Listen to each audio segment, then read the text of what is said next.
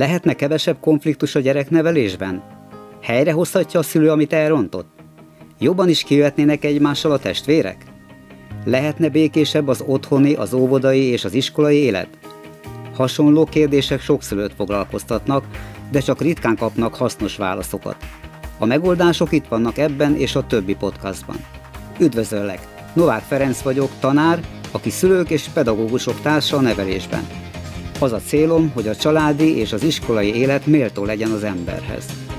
Mielőtt elkezdjük a mai témát, javaslom, hogy az adás után iratkozz fel a gyereknevelési levelekre a gyerekneveles.hu oldalon. Így nem maradsz le a gyereknevelésről közzétett gyakorlatias megoldásokról. Ma a gyerekhisztiről lesz szó. A gyerekhisztiről már annyian adtak tanácsot gyereknevelési előadásokban és cikkekben, és annyira negatív a jelentése, hogy meglepő kijelentés lenne, ha azt mondanám, hogy a közkedvelt értelmezés szerinti gyerekhiszti még csak nem is létezik. Hangsúlyozom, a közkedvelt értelmezés szerinti. Erre most joggal mondja milliónyi anyuka és apuka, hogy akkor próbáljon meg a gyerekére ráadni a ruhát reggel, vagy éljem át, amikor ott akarja hagyni a kölyköt az oviban, de az csak topozzékol, délután meg éppen a fordítottja miatt üvölt, még nem akarok hazamenni. A hiszti igazi drámája az, hogy akkor történik, amikor te legjobban sietsz. Jellemzően kettő és négy éves kor között előfordul az ilyesmi. Nem megyek, ez nem kell, nem ilyet akartam, nem, a másikat akarom. Néha még szöveg sincs, csak hang nélküli topozzékolás. A szülőt általában váratlanul éri, mert szinte biztos, hogy van valami dolga, vagy indul valahová, amikor a gyerek rákezd a hisztire. Szeretnéd lecsökkenteni otthon a hiszti mennyiségét vagy drámaiságát? Akkor nézzük. Kár, hogy így nevezték el, és a köztudatban is úgy él ez az életszakasz, hogy daszkorszak. Mi a baj ezzel a megnevezéssel? Az, hogy felszínesen egy viselkedés megnyilvánulási formájáról nevezték el, ahelyett, hogy a viselkedés okáról nevezték volna el. Nézzük csak a DAT szó jelentését. Makacs ellenszegülés, ami többnyire sértődöttségből ered. Alkalomszerűen megmutatkozó önfejűség, csökönyösség, nyakasság. Tehát makacs ellenszegülés. A szó eredete is sokat mondó, aminek eredeti jelentése merészel. Nem lenne szabad neki, ő mégis merészel. Vannak, akik a dackorszak szerencsétlen elnevezését még azzal is tetézik, hogy felcímkézik saját gyereküket – Józsika dacos és kész.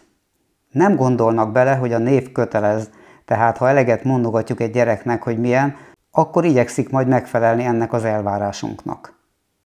Amit dac korszaknak neveznek, az valójában a gyerek önállósodási korszaka. Ugye mennyivel szebben hangzik ez? Első önállósodási korszak. Miért első? Azért, mert lesz a gyereknek még egy önállósodási korszaka a tinédzserkorban. Az, hogy létezik önállósodási korszak, nem jelenti azt, hogy a gyerek önállóságra való törekvése nem fejlődik folyamatosan a felnőtt kor felé haladva, de valóban létezik két időszak, amikor hangsúlyossá válik. Idáig a gyerek ellenkezés nélkül felvette a ruháit, és azt adtak rá, amit csak akartak. Reggel szó nélkül elindult otthonról apával és anyával. Most pedig azt éli meg a szülő, hogy szinte minden reggel egy harc, az oviban vég nélküli búcsúzkodás után nem engedi el anyát, topozzékol, sír, kiabál, ráncigál, vagy akár ütlegel. Jegyezzünk meg egy fontos dolgot. Azaz nem válik a gyerek személyiségének jellemzőjévé, ha nem váltják ki belőle folyamatosan ezt a reakciót. Ahogyan csecsemőkorától kezdve halad valaki a felnőtté válás felé, folyamatosan, de szakaszonként nem egyforma mértékben csökken a kiszolgáltatottsága, külső irányítottsága, és ezzel párhuzamosan nő az önállósága, döntési szabadsága, felelőssége és saját kontrollja önmaga és környezete fölött. Könnyebb lenne gyereknek és szülőnek egyaránt, ha az önállósodási korszak történéseit főleg a gyerek oldaláról néznénk. Mi történt vele azelőtt, amikor kivágja a hisztit? A hiszti csak egy reakció. Ha megszüntetnénk az akciót, akkor nem kapnánk reakciót. Azt mondja apa gyereknek, hogy gyere, indulunk oviba. Erre a gyerek nem hagyja, hogy felöltöztessék. Ráadásul esetleg levágja magát a földre, és láthatóan nem akar onnan felkelni. Mit jelentene ebben az esetben, ha megszüntetnénk az akciót, akkor nem kapnánk reakciót?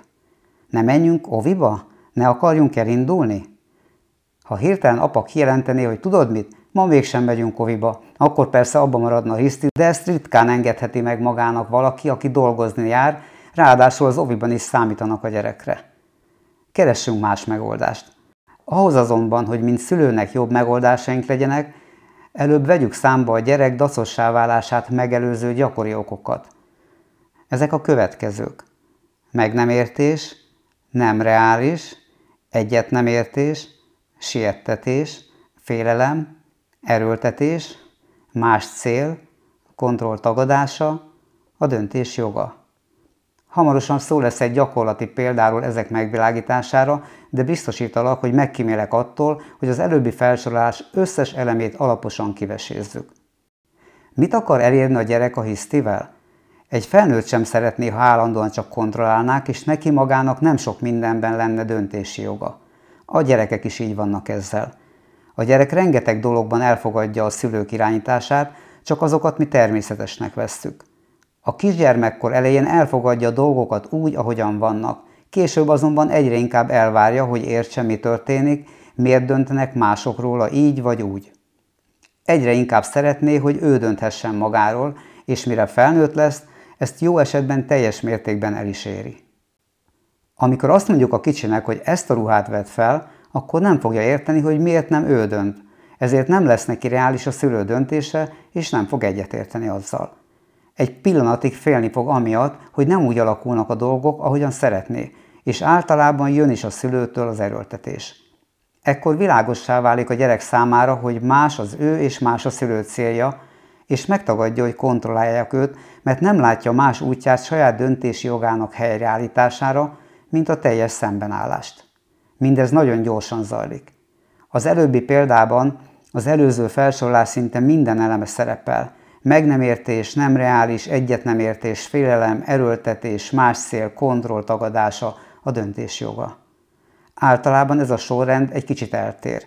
Néha pedig átugrunk rajta pár sort, például akkor, amikor a szülő eleve erőltetéssel kezd, és azt mondja, most nincs időt ruhát keresgélni, itt van ez a kék nadrág, ezt veszed fel. Mit akar a gyerek elérni a hisztivel?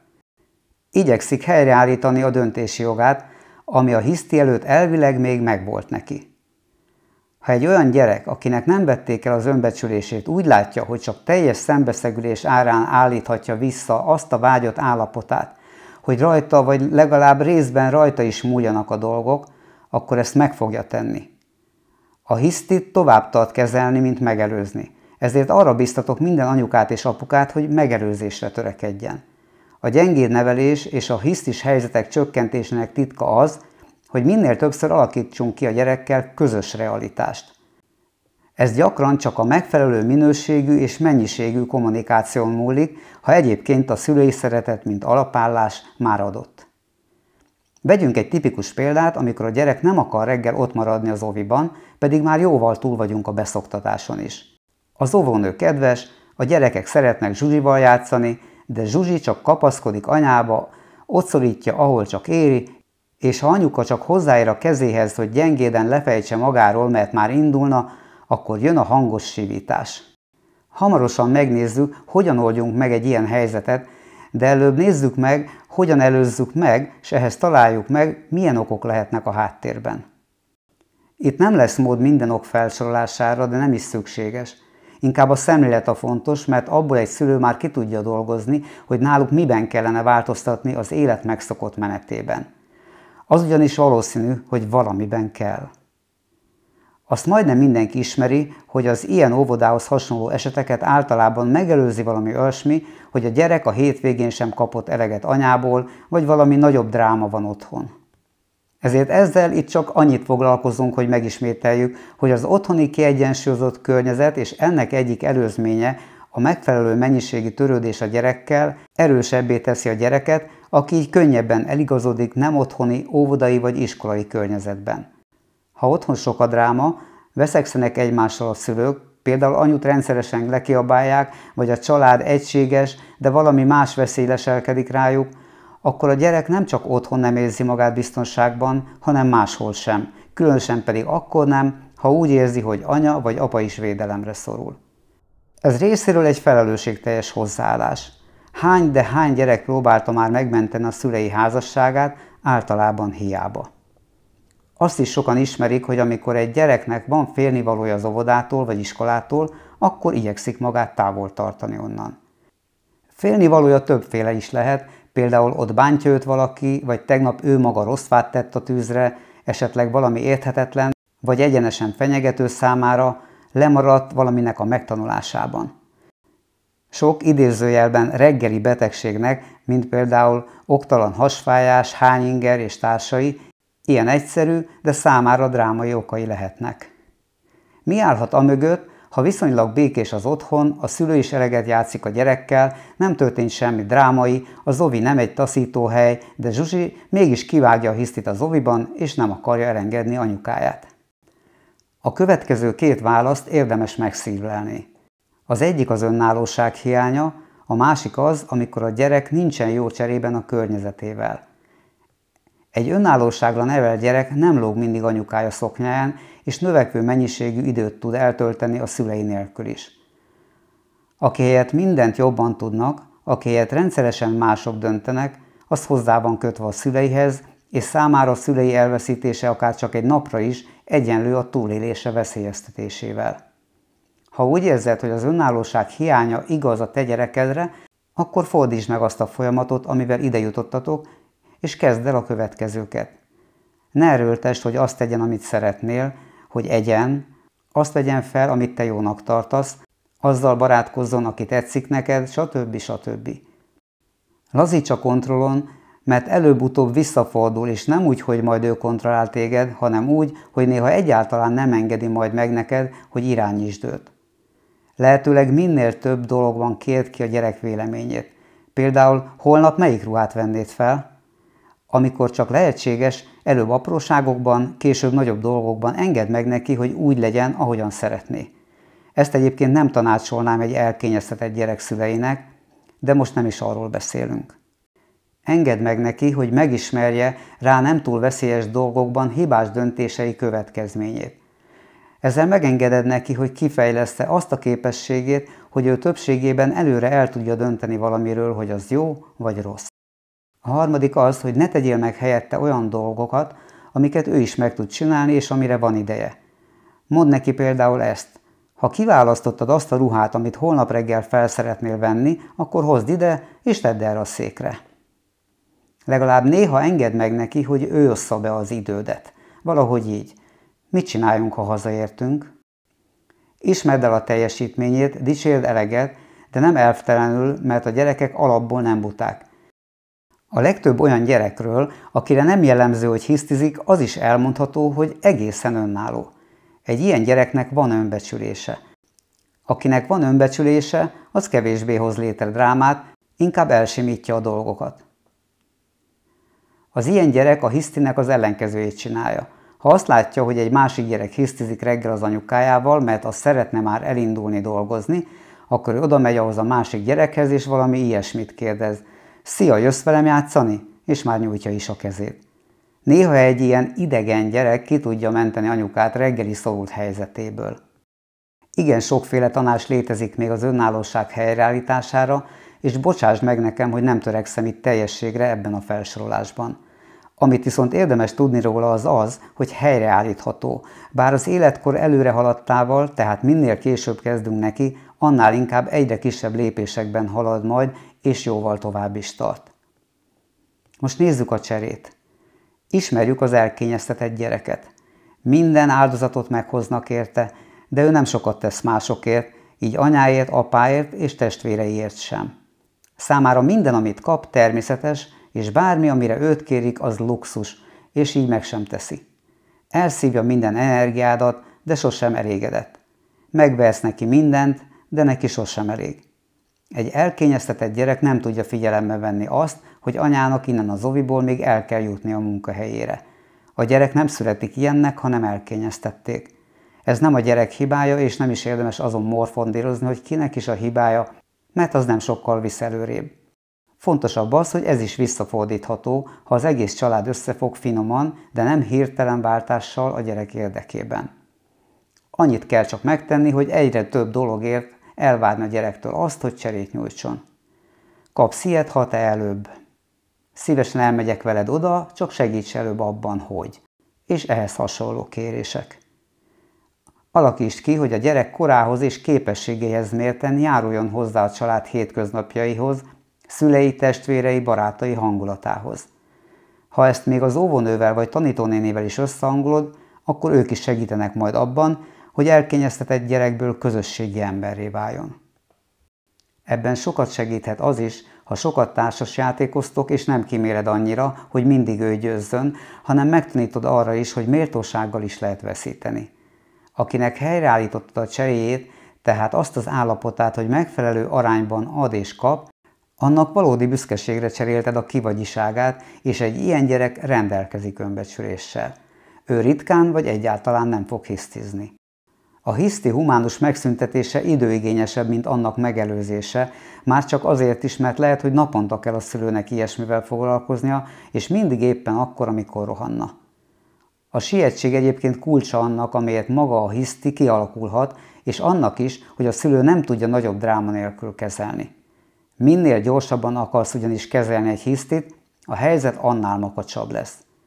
Ha általában gondot okoz a reggeli öltözés, a reggelizés időtartama, az elindulás otthonról, este a fogmosás időpontja, akkor mindez könnyen orvosolható úgy, hogy minden ilyen helyzet elé beszorunk negyed óra plusz időt.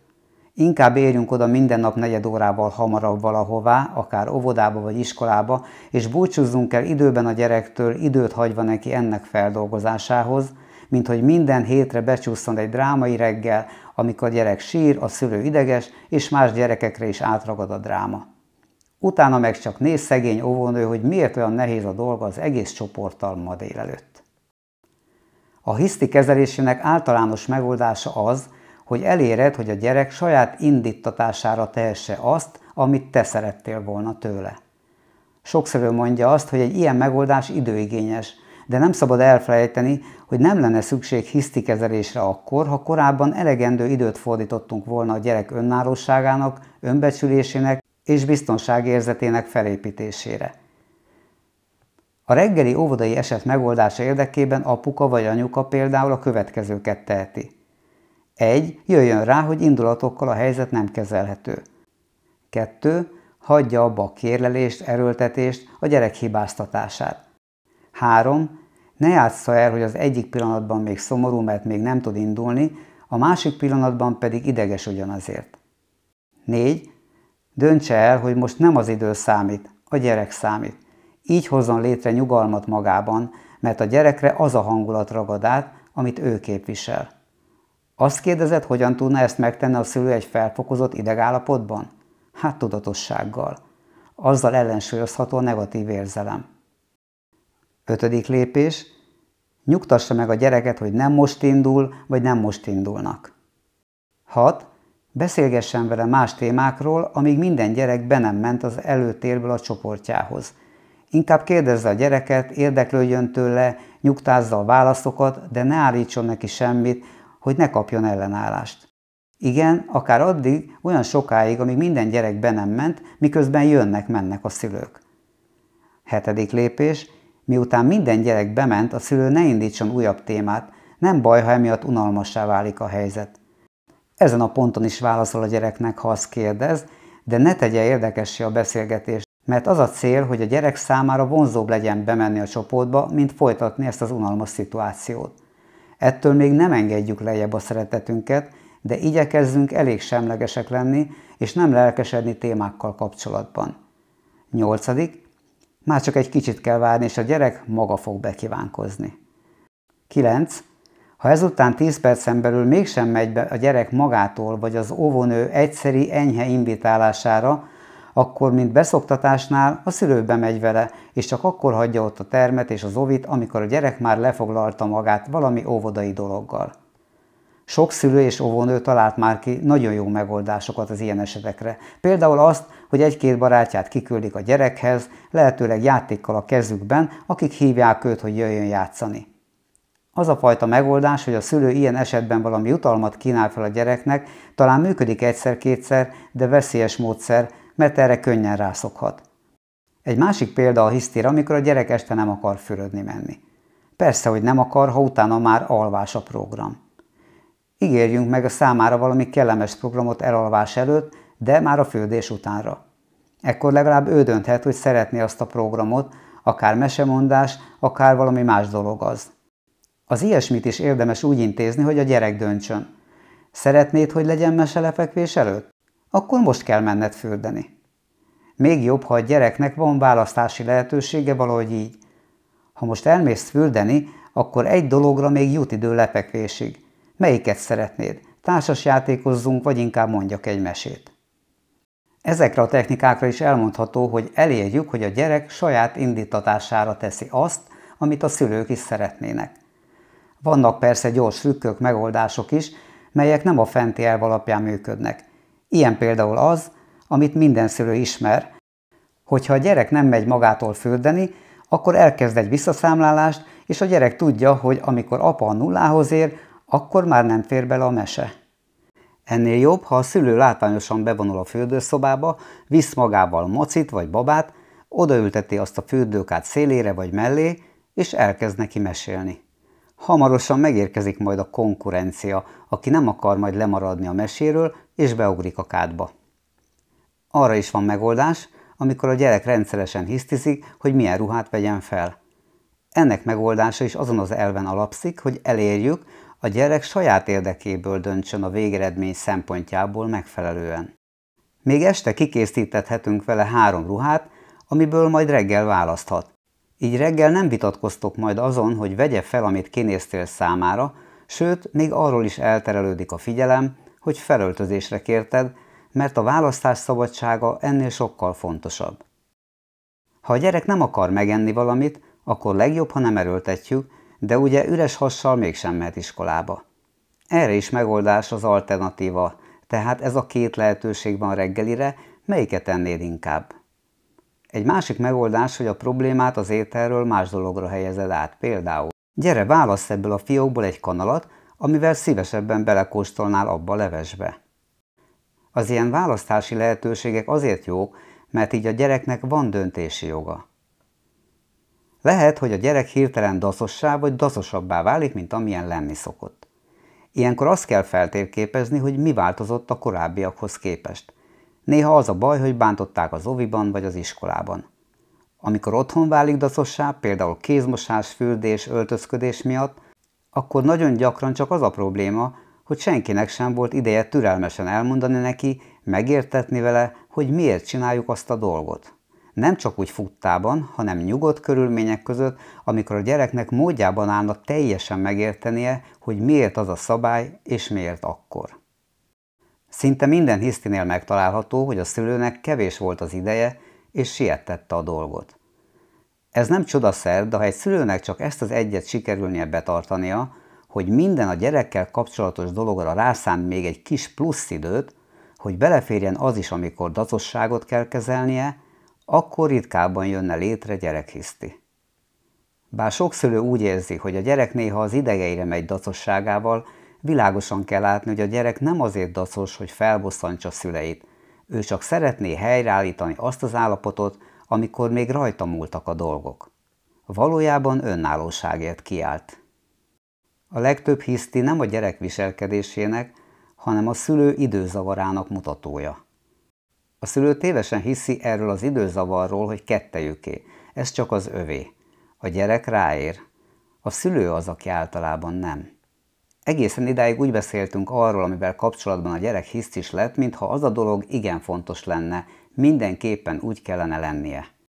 Pedig, mint szülők, néha feltehetnénk magunknak a kérdést, hogy a gyerek vagy a család érdekében nem lehetnénk egy kicsit lazábbak, nem lázadhatnánk egy kicsit együtt a gyerekkel, és akkor valami olyat mondanánk. Tudod mit? Ma te mondod meg nekem, hogy mikor fürödjek, de utána mesélj légy szíves egy mesét is. Köszönöm, hogy velem tartottál a mai hangjegyzetben. Novák Ferencet hallottad. Ha szeretnél továbbra is kapcsolatban maradni a gyereknevelés működő eszközeivel, akkor iratkozz fel a gyereknevelés podcast csatornámra. A gyereknevelési leveleket is megkaphatod rendszeresen. Ezek olyan írásokat is tartalmaznak, amelyek nem találhatók meg az interneten. A levelekre a gyerekneveles.hu oldalon iratkozhatsz fel, és ott írhatsz is közvetlenül nekem. Viszont hallásra a következő adásban.